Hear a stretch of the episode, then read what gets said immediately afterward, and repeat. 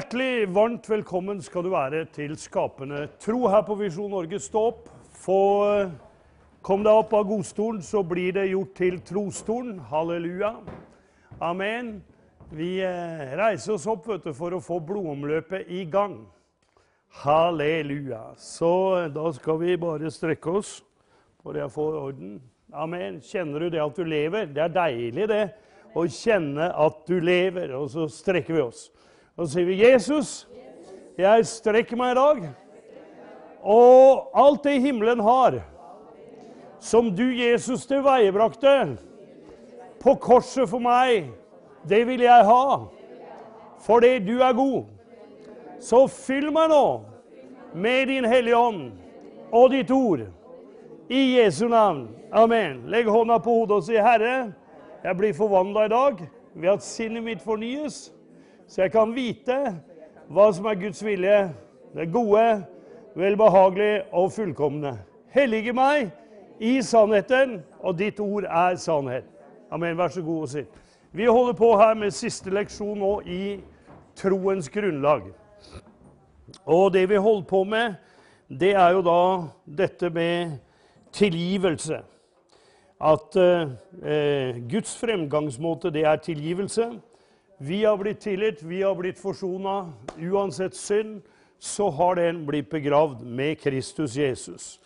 Og vi avslutta 1. Johannes brev 1 eh, og 9. Eh, Johannes brev 1 eh, og 9. Der står det vi Dersom vi bekjenner våre synder, er Han trofast og rettferdig, så Han forlater oss syndene og renser oss fra all urettferdighet. Dersom vi sier at vi ikke har syndet, så gjør vi ham til en løgner, hans ord er ikke i oss. Amen. Så derfor er det er jo viktig med denne erkjennelsen da av synd. Halleluja. Og eh, det er bare sånn at eh, eh, dette her at du setter deg fri da, fra opplevelser som du har hatt i barndommen osv. Så, videre. så du bekjenner det som synd, det som har blitt gjort imot deg. Amen. Og så bare løser du deg fra det. Hvorfor kan du gjøre det? Jo, Hebrebrevet 13, 8 sier det. Ok, Det er et veldig viktig vers som har en stor bredde, høyde og dybde. Fordi der står det at Jesus han er i går, i dag, den samme ja til evig tid. Ok, Det er jo feil ut ifra norsk grammatikk, for det at vi sier Jesus var i går, han er i dag, og han kommer til å forbli den samme. Men når vi går inn i åndens dimensjon, inn i åndens dimensjon, så opphever tid rom og sted. Ikke sant? Det er bare sånn det er. Eh, det er vi som er i en kontekst av materie hvor det er fortid, nåtid og fremtid, og hvor ting i den fysiske verden på en måte eksisterer. Men i Guds verden, i den åndelige verden, så flyter alt sammen. Så hvis du går inn i åndeverdenen nå, så kan du se at Jesus henger der på korset for deg, selv om det skjedde for 2000 år siden. Det er derfor også det står det at uh, Jesus uh, At for Gud så er én dag som tusen år, og tusen år som én dag for Gud. Amen. Så derfor Eh, kan du oppleve da, fordi at Jesus er i går i ditt liv, Amen, så er det renselse Jesu Kristi blod eh, over enhver ting som nevnes. Det er derfor det er så viktig at du nevner det med navn. Og så løser du deg fra det. For som det står da i Efeserbrevet eh, Da eh, Efeserbrevet eh, To er det vel så står det eh, vers 1, kapittel 1, vers 21. Eh, det var denne han viste på Kristus da han reiste han opp fra de døde og satte han ved sin høyre hånd i himmelen, over all makt og myndighet og alt velde og herredømme over ethvert navn som nevnes. Ikke bare i denne verden, men også i den kommende. Og la alt under hans føtter og gav han som hode for alle ting til menigheten. Ok, Så legg merke til her står det at Jesu navn det har makt over ethvert navn som nevnes. Det er bare sånn at uh, det djevelen holder på med, det er jo skyggeboksing. Og han tåkelegger ting for oss, skjønner du, så vi ikke ser da sannheten. Ok, Men eh, når vi setter navn på det, når vi ser det, ok, så blir vi løst fra det. Ikke sant? Jeg mener, jeg har min egen historie. Og det er klart at eh, eh, det var sånn som kom opp i meg før. Før jeg lærte prinsippene i Guds ord. Ikke sant? Fordi at eh, jeg var jo en person som da Jeg husker det, jeg hata skolen. Hvorfor hata jeg skolen? Jo, fordi på min første skoledag da hadde jeg gleda meg til skolen. Jeg satt dressa opp med slips. Og eh, jeg satt da med pennen i venstre hånd, og fotografen skulle ta da bildet, min første skoledag-bilde. Og jeg satt sånn. Og så sa da frøkna mi 'Vent nå litt', sa hun. Og så tok hun og tok den blyanten og putta i høyre hånd. Så derfor ser det ut som jeg da Så jeg satt sånn med høyre hånd. Ok, Og etter det så ble jeg sendt til skolepsykologisk kontor. Og jeg måtte hinke da med høyre bein. ikke sant? Hinke og hinke og hinke, og jeg måtte skrive da med høyre. Så jeg er jo helt totalt keivhendt, som vi ser. Venstrehendt. Jeg sparker med venstrebeinet, jeg skriver med venstre osv. Men da ble jo jeg og en som heter Arne, sendt da til skolepsykologisk kontor. Eh, fordi at vi var to da som skrev med, med venstre. Dette er sosialdemokratiske skolesystemet. Ikke sant? Og det er klart at eh, etter det så, så begynte jo jeg å hate skolen. Fordi at jeg følte meg annerledes. Ok? Så derfor har ikke jeg noen utdannelse, formell utdannelse. Jeg, jeg, har, jeg har, hva skal jeg si, utdanna meg sjøl. Og det er jeg litt stolt av.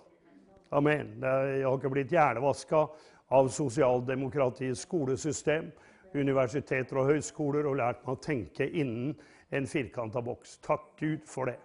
Halleluja. Men det er klart at jeg var eh, liksom irritert på det der. Ikke sant? Men så sier jeg OK, i Jesu navn. Jeg bare løser hun eh, Kari Eriksmoen, som hun heter, hun læreren min, fra det der. der. I Jesu navn. Hun er tilgitt. Skjønner du? Takk og lov. Og hun derre sosionomen som satt foran meg med ei stoppeklokke, ei feit, svær kjerring med store hornbriller og kalte seg sosionom. Jeg ante ikke hva det var. Sosionom, hva er det for noe? Ikke sant? Og det eneste jeg visste om seks, eh, stoppeklokka, det var jo 60-meteren. Ikke sant? Så hun satt rett over meg med stoppeklokka, og så sa hun 'Les nå'. Og jeg tenkte at her må jeg lese fortest mulig. Det er 60-meteren i leseboka. Så da ble jo jeg karakterisert liksom som tilbakestående, eh, liksom evneveik. Skjønner du? Og da, da, liksom, da noen ganger så kom hun der oppe. Jeg husker ikke engang hva hun hette. Men jeg sa 'Kjære Gud, du er tilgitt'. Jesu blod over den hendelsen der. Amen. Skjønner du? Jesu blod. Hvorfor det? Jo, fordi at uh, Guds ord Amen. Og Jesu blod det renser fra all synd som har blitt begått imot meg, og som jeg har gjort mot andre. Amen. Fordi at jeg har nevnt det med navn-nevnelse. Ok, Så det er sånne traumatiske opplevelser som kanskje kommer opp i sinnet vårt nå og da. Ok, vi setter navn på det, og bare la Jesu Kristi blod gå over det, og så er vi ferdig med det. Skjønner du? Amen. For da er vi, da er vi kvitt alt det med, med skam, skyldfølelse og da utilgivelse. Ikke sant? Amen. For vi må bli ferdig med det. For det er bare meg som kan fri meg ifra skyld. Amen. Med Jesu Kristi blod. Det er bare meg som kan fri meg sjøl fra gamle og onde og traumatiske minner. Det er bare meg sjøl. Halleluja. Jeg er fri. Amen. Og jeg er glad. Halleluja. Takk og lov. Amen. Men folk vet du, de er opphengt i sånne ting. Liksom, de tenker ja, det skjedde med meg liksom når jeg var sju år, eller åtte år eller ni år. Jeg mener seksuelle overgrep. ikke sant? Jeg mener, Det er jo masse perverse folk. Du hører om overgrep, du hører om pedofile. Ikke sant? Jeg mener, gode Gud, hvor perverst, pervers mange mennesker er. Utnytter barn osv. Og, så og det er klart at uh, hvis du har opplevd noe sånt, så må du bare bekjenne Jesu blod over det. Amen. For det, at, for at du skal bli fri fra det.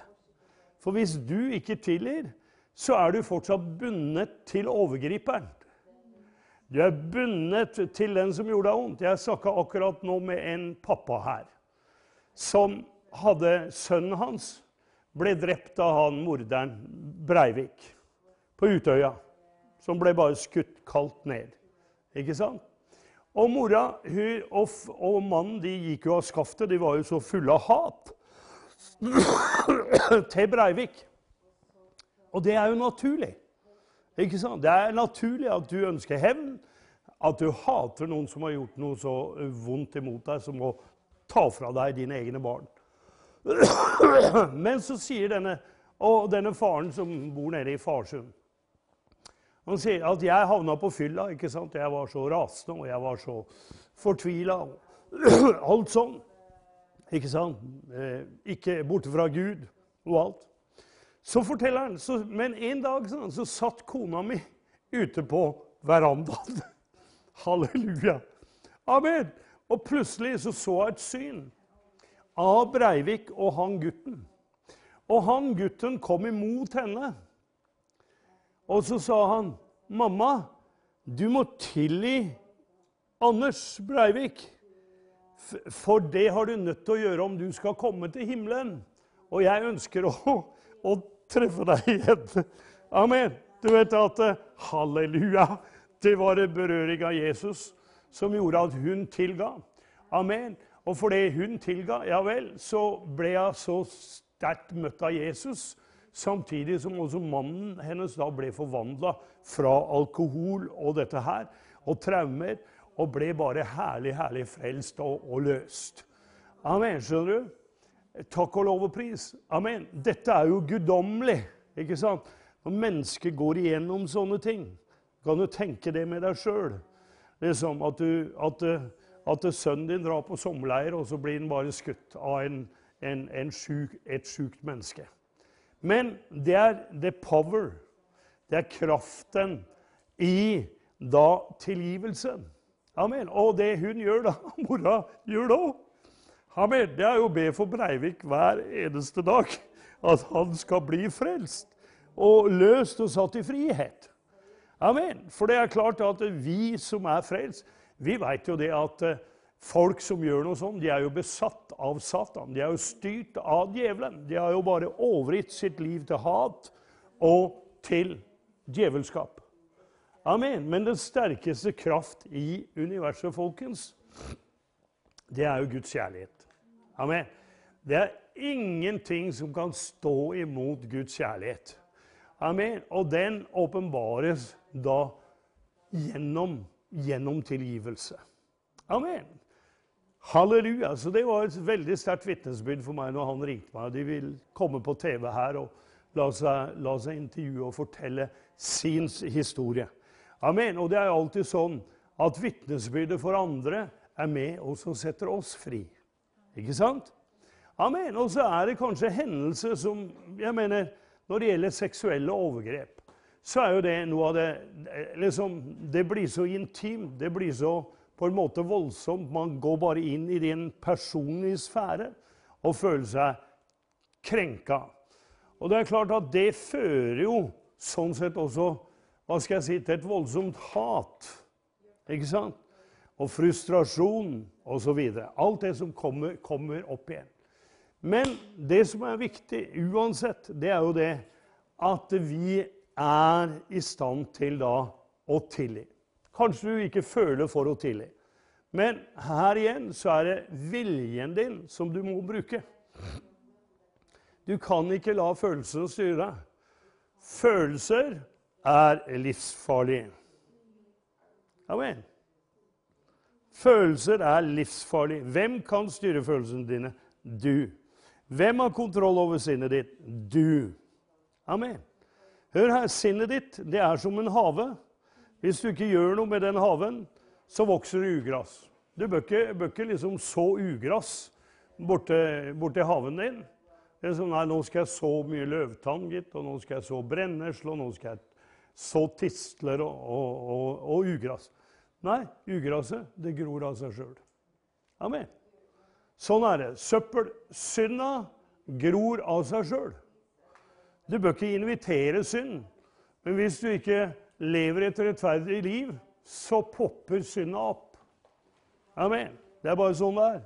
Men skal du ha en hage, så må du plante blomster. Du må stelle frukttrea. Du må stelle den haven. Og sånn er det med sinnet også. At hvis ikke vi fornyer sinnet vårt med Guds ord, ja vel, så blir det masse ugras oppi, oppi toppen her, altså. Som får da, får da gro. Ikke sant? Og som et menneske tenker i sin sjel, slik er han. Halleluja. Derfor er gleden i Herren vår styrke. Hva sier Jesus om det med da tilgivelse? Lukas 7. Halleluja. Lukas 7. Amen. Vi har Lukas 7. Takk og lov. Og verset da 37 til da 50. Se, det var en kvinne der i byen som var en synderinne. Da hun fikk vite at Jesus satt til bords i fariseernes hus, kom hun dit med en alabastkrukke med salve. Hun stilte seg bak Jesus ved hans føtter og gråt. Hun begynte å vete føttene hans med tårer og tørket dem med sitt hår. Og hun kysset han føtter og salvet dem med salven. Men da fariseeren som hadde innbudt ham, så det, eh, det, sa han ved seg selv. Var denne mannen profet, da visste han hvem eh, og hva slags kvinne det er som rører ved ham, at hun er en syndig kvinne. Da svarte Jesus og sa til ham, 'Simon, jeg har noe å si deg.' Han sa, 'Mester, si det.' En pengeutlåner hadde to skyldnere. Den ene skyldte ham 500 denarer, den andre 50. Men da de ikke hadde noe å betale med, ettergav han dem begge gjelden. Hvem av dem vil elske elske ham mest? Simon svarte og sa, 'Jeg antar den som han ettergav mest.' Han sa til ham, 'Du dømte rett.' Så vendte han seg mot kvinnen og sa til Simon, 'Ser du denne kvinnen? Jeg kom inn i ditt hus, du ga meg ikke vann til føttene.' 'Men hun vette mine føtter med tårer og tørket dem med sitt hår.' 'Du ga meg ikke noe kyss, men hun har ikke holdt opp å kysse mine føtter fra den stund jeg kom inn.' Du salvet ikke min hode med olje, men hun salvet mine føtter med salve. Derfor sier jeg dere eh, deg, hennes mange syndere er henne forlatt. Derfor elsker hun meget, men den som lite er tilgitt, elsker lite. Og han sa til henne, dine syndere er deg forlatt. Da begynte de som satt til bords med ham, og si ved seg selv, hvem er denne som endog tilgir synder? Men han sa til kvinnen, din tro har frelst deg, gå bort i fred. Amen. Yes. Så det er klart at eh, hvis den som ser at han Hei, det er nåde. Det er nåde at jeg er frelst. Det er nåde at jeg er bevart. Alt er nåde. Jeg har ingenting å rose meg av. Og Det betyr ikke det at Simon fariseeren var noe mindre synder enn denne kvinnen. Det var bare det at han trodde sjøl at han var rettferdig, egenrettferdig. Mens denne kvinnen hun visste at hun var en synder. Amen. skjønner du? Og det er klart at eh, Jo mer vi forstår det er åpenbart hva Jesus har gjort på korset, og dette at vi er blitt tilgitt, all vår synd, ja vel, så elsker vi selvfølgelig dess mer. Dess mer åpenbaringer vi har om det, dess mer elsker vi. Halleluja, Han, fordi han har tilgitt oss våre synder. Hvis vi går til Matteus 6 og det er det som da også blokkerer på en måte troen. Vi hadde jo Turman Scrivener her for noen år, år tilbake. Og når han ba for syke, så prøvde han da å finne synda. Altså hva hindrer da helbredelse, kan du si. Og nå er det ikke sånn at det alltid er synd som hindrer helbredelse. Men synd og utilgivelse kan blokkere for Guds kraft i kan du si, vårt liv. Og blokkere også da for bønnesvaret. Derfor er tilgivelse en av nøklene.